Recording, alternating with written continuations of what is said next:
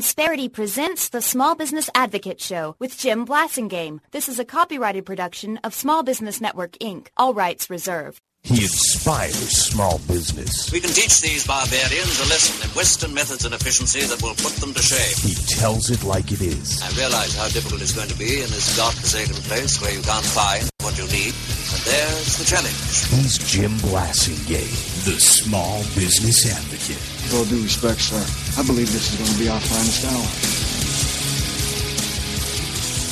Welcome back, 34 after the hour. Thank you very much for hanging out with me. Thanks for being part of my day. Always a pleasure to continue to be with you. We got our good friend Ami Kassar back on the show. I know, I, I missed him too. CEO and the founder of Multi Funding. He's one of the smartest guys I know in the world on getting small businesses capitalized. He's been helping people get access to the to the funds they need for a long time. He's the author of the Growth Dilemma. He's a, he's a very uh, productive writer. You need to you need to follow him and and read all the things that he has to say. He's our good friend Ami Kassar. Welcome back. Jim, pleasure to be back with you, my friend. It's good to have you back.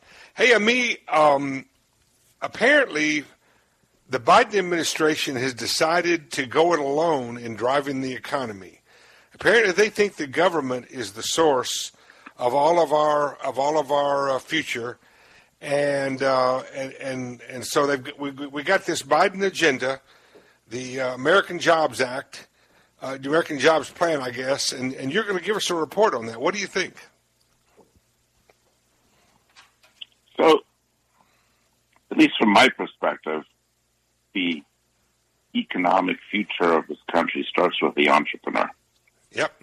And it starts with the entrepreneur's um, willingness to tr- take a risk, try something new, and uh, employ some people and get going with whatever their innovation or their idea is. And that could be um, something as small as a restaurant that they want to start, or as big as some big tech innovation that's the future, or anything in the middle. What I don't see in Jobs Act is I don't see, or I don't see in President Biden's talk last week to Congress on his 100 days I don't hear the word entrepreneur mentioned once. Yeah, yeah. I hear, I hear um, big ideas about big investments and things that they want to invest in, and I know that will create jobs because there'll be so much money for those things. Right. But but it'll be, the kind, it'll be the kind of jobs the government thinks we should have, not the kind that those entrepreneurs you talked about think we should have. Correct. And, and, and we I, know, and we know I, who's better at creating jobs. It ain't government. That's right. And from my perspective, we should be seeing that the government's job is to try and encourage and fuel entrepreneurship by creating incentives or tax incentives or making sure that there's liquidity in the markets or the ability to borrow or yeah. making sure there's good mentorship programs I don't see any of that in the Jobs Act, and that's what makes me nervous about it. Well, and and what what it what it obviously is, it's a consolidation of more power to Washington. It's more of us looking to Washington.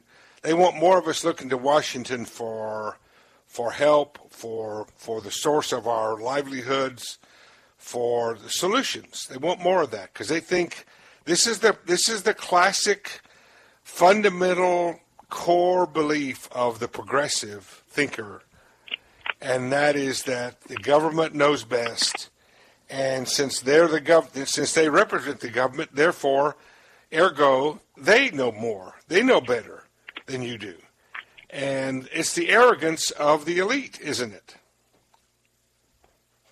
Well, maybe. I mean, look, there are some things that are legitimate. Like what? At some point, our infrastructure does need to be updated and updated. Yeah, yeah. Right.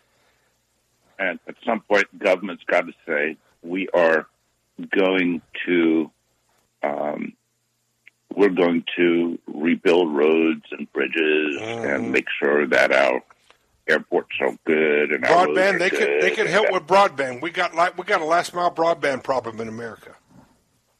Right. So there are certain roles in it that are, I think, are appropriate, and um, I'm okay with that. Well, every, everybody everybody is. But when that gets so large that it encroaches over on what you said in the very beginning, the Main Street entrepreneur, when it encroaches on that person, when it when it when it suppresses the the the ability or the inclination to take a risk of that person, that's when we got a problem. Last thoughts. What do you think? Well, I don't know if it suppresses it, but I don't see anything in there that also encourages that. Yeah. Well, I don't see anything that says the regulatory um, state that runs parallel with the, the jobs plan, the regulatory encroachment that the Biden administration has initiated, um, like the PRO Act and some of those, those are the ones that are that are parallel uh, uh, pressures on Main Street. Those are the problems. And we're going to take a quick break. We'll come back. We're going to talk some more about this with Ami Kassar. Multifunding is the name of his company. I'm Jim Blassie. Insperity presents the Small Business Advocate Show with Jim Blasingame. This is a copyrighted production of Small Business Network, Inc., intended for the private use of our audience. Except as otherwise provided by copyright law, all other copying, redistribution, or publication without prior written consent is prohibited. All rights reserved.